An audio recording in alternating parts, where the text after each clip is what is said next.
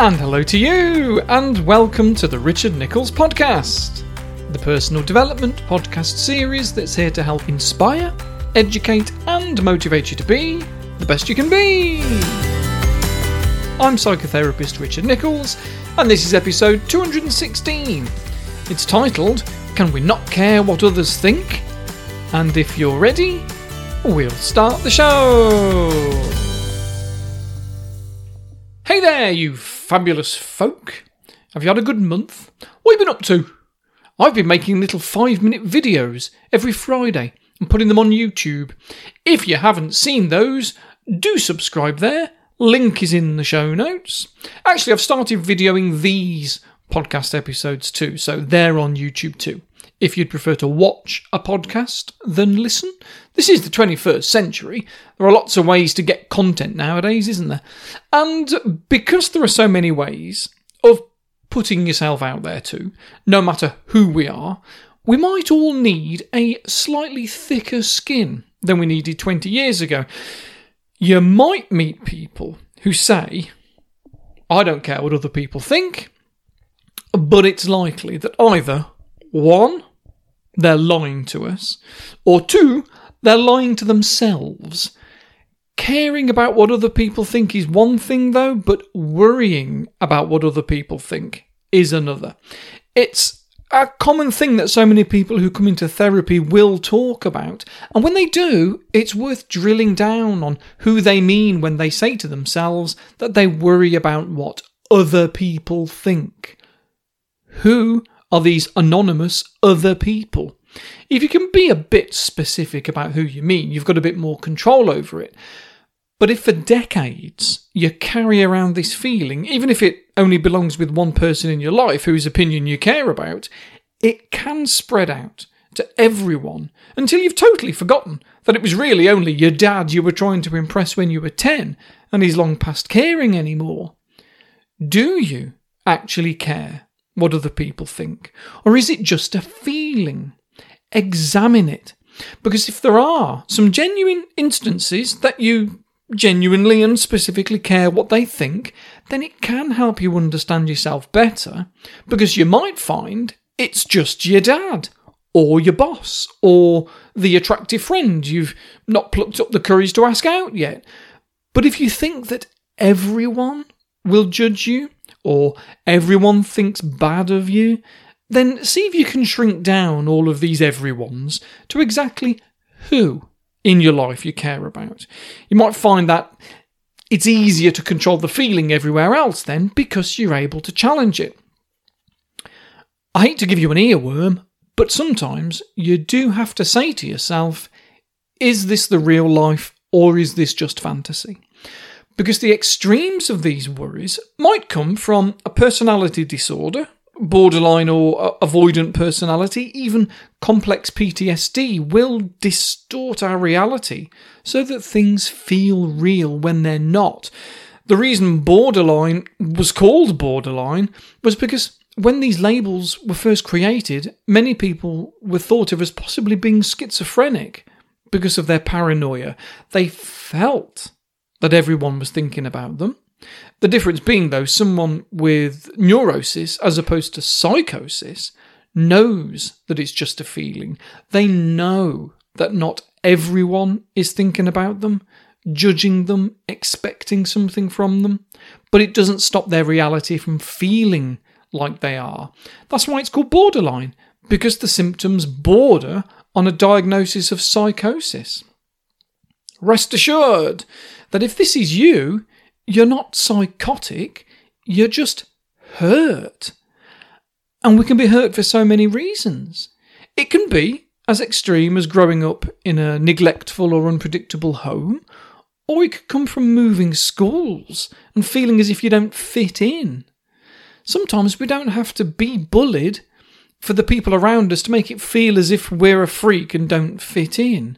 We don't need a bully to hurt us when we've got one in our, in our head, do we? So, years later, having practiced this way of seeing the world, this schema, it's sometimes called, for our whole life, we need to practice something else and see if we can get into a habit of questioning our feelings, so that you can genuinely say to yourself, Am I feeling this way because of reality or because of my anxieties? Or however you want to call it, your your your disorder, your view of the world, your schema, your internal working model, your cognitive framework of mental representations for understanding how you fit in or not. However, you want to phrase it, ask yourself is this just fantasy? Because just because it feels real, it doesn't mean it is. Now, that's really digging deep into the reasons behind why you're worried about what everyone thinks. And there's obviously there's a spectrum of anxiety about it. No matter where on the spectrum you are, it's pretty much impossible to not care what people think. It's akin to being okay with throwing yourself out of an aeroplane without a parachute. Or maybe more accurately, if I think about it, it's, it's actually more like jumping out with one, but doing it over a desert, not knowing where the hell you're going to land.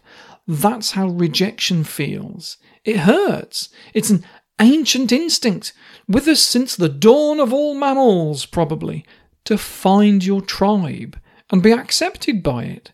And if you've learned to focus on that specific fear for whatever reason, it's totally unrealistic to just say to yourself, let the haters hate. I don't care. Especially as sometimes the criticism is actually helpful. Whether they want to do it or not, managers are supposed to give appraisals every few months, aren't they? To look for where things can be improved.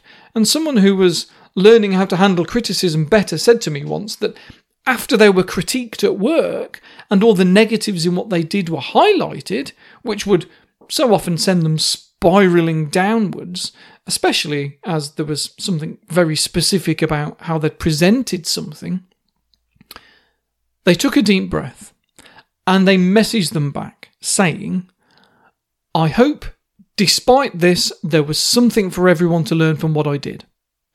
And their boss messaged straight back with, Absolutely, of course, you're awesome, keep up the good work. And I thought, ah, they should really have led with that before the criticism. Because that boss's map of the world is different.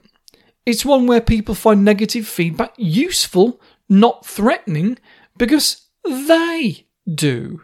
Maybe they are always looking for ways to improve and love to see where things could be better, but without the underlying message that says that they aren't good enough.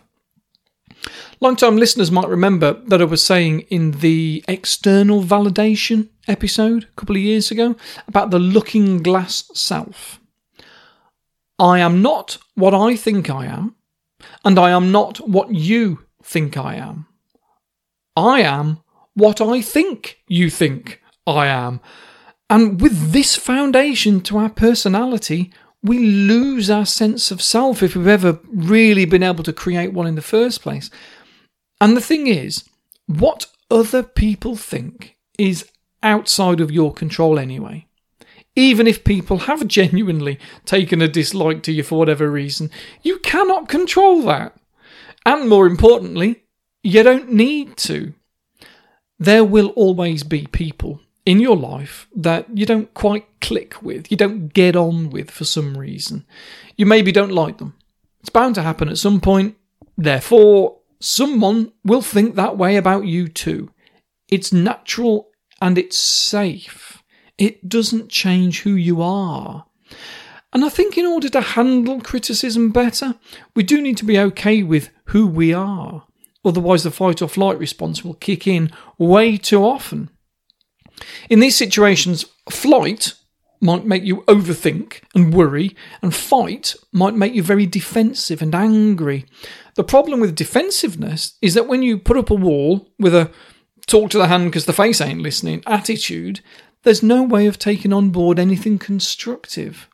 And also, it feeds this narrative that you're difficult to talk to, which makes people around you anxious, which makes you overthink, which makes you defensive, which feeds the narrative, and round and round it goes. The worst case scenario might be that there is nothing in what someone says that is constructive, that it's actually their issues that cause them to have criticism. But too much defensiveness, and you won't see that either. Maybe instead it reinforces the idea that people are crap and can't be trusted. When it's not people, it's just them. The message behind their criticism might be, I wish I was better than everyone. Maybe you couldn't hear it above the nastiness of how they said it, and all you heard was, You're a waste of space. But if someone takes the time and effort to give you constructive feedback, if they sit down to help you to improve on something, they critique how you did something, your behaviour, then the message underneath isn't you're a waste of space, even if out of habit you're so used to hearing that, whether they actually say it or not. The message instead is I'm here to help you, fellow human, because you are worth it. And I know it might take a while to hear that, but by challenging your version of reality until it feels normal to think positive things, you will eventually begin to believe it when you ask yourself, Am I a decent person? And answer, Yes. Or a lovable person or a worthwhile person. Because we can use certain cognitive techniques to help us create new narratives to our situations but we do need to look underneath all this sometimes and look for the reasons why we feel criticised all the time. Which leads us onto this fear of what other people think. And that's plain old self esteem. We need to do both. If someone is really anxious about being seen in public, they feel that everyone's looking at them, judging them, then one idea to prove to them just how little notice people actually take of us is to pretend to look in shop windows, but instead look at the reflections of the of the people walking past them. It's honestly not uncommon for people to feel that they stick out, that there's something unusual, something weird about them that encourages people to stare. There isn't, and they're not, and it's useful to prove that. It might not stop the feelings, but it helps us to challenge what we think of as our reality, which makes it easier to tackle the low self esteem that caused the feelings in the first place. A friend of mine had a tricky experience recently. They, um, they were busy at work, and someone who they trusted and thought that they liked them asked them to do something for them, a work thing. And this friend of mine had already told them how busy they were and on top of that, was sick of being asked to do things that weren't her responsibility. And this is exactly what this colleague did tried to pass the book on to my friend with something that they didn't want to do. And when my friend said no, because they were too busy, this colleague took offence and was actually quite upset, which upset my friend. And it turns into something from the subreddit Am I the asshole? Don't know if you've ever seen those posts, but Am I the Asshole is well worth reading if you need some perspective on some of the assholes in your own life. Anyway, I mention this because this colleague of, of my friend's was able to get over it very quickly. She kept away for a few hours and after lunch was acting like nothing had happened. And this is how come I got involved because it was this that upset my friend. They're acting like nothing happened and I'm still upset, my friend said, and it wound them up for a week all week. And it was all they could think about how, yet again, someone couldn't be trusted because they say one thing and then act another. They say they're upset and then they act like nothing had happened. And I had to explain to her that that doesn't mean people can't be trusted. It means her colleague had fairly good emotional control, and the reason they were acting like nothing had happened was because that's a healthy way of moving on from something that upset them. They went to lunch, processed it. Maybe they even posted on the Am I the Asshole subreddit, was told, yes, don't be an asshole, finished their lunch and then got on with their day. Yet a week later, my friend is considering handing in a notice in the middle of the biggest economic downturn of a generation because she couldn't feel safe knowing that people are unpredictable. People are fickle, people change their mind, get over things and move on.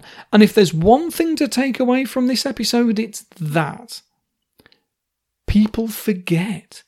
They move on with their lives as if nothing had happened. If you remember that every time you open your mouth, you'll worry less about what they think of your words. You are possibly a bigger critic than anyone else will ever be. No one cares as much as you do, and we all just want to get on with our lives. Remember that. And meetings will be easier. Saying no to difficult people will be easier. Life will be easier. That seems like a great place to stop. So, I'll love you and leave you. If you enjoy the show and you'd like to support it, please do join me on Patreon, where for 20p per day, you can get a lovely warm feeling. Then you're making the world a better place. It might not sound like much, but with lots of people supporting me, it means we're getting free therapy to people. We're helping food banks and charities. And as a thank you, I give you loads of mental health boosting content too. So everyone's a winner. The link is in the show notes, or you just look me up on patreon.com. You do that, and I'm going to carry on recording an episode for it now. It will be about social anxiety, follows on from this quite nicely. If you go to my Patreon page, it'll it'll be there for you to listen to by now. Speak to you again soon. Take care.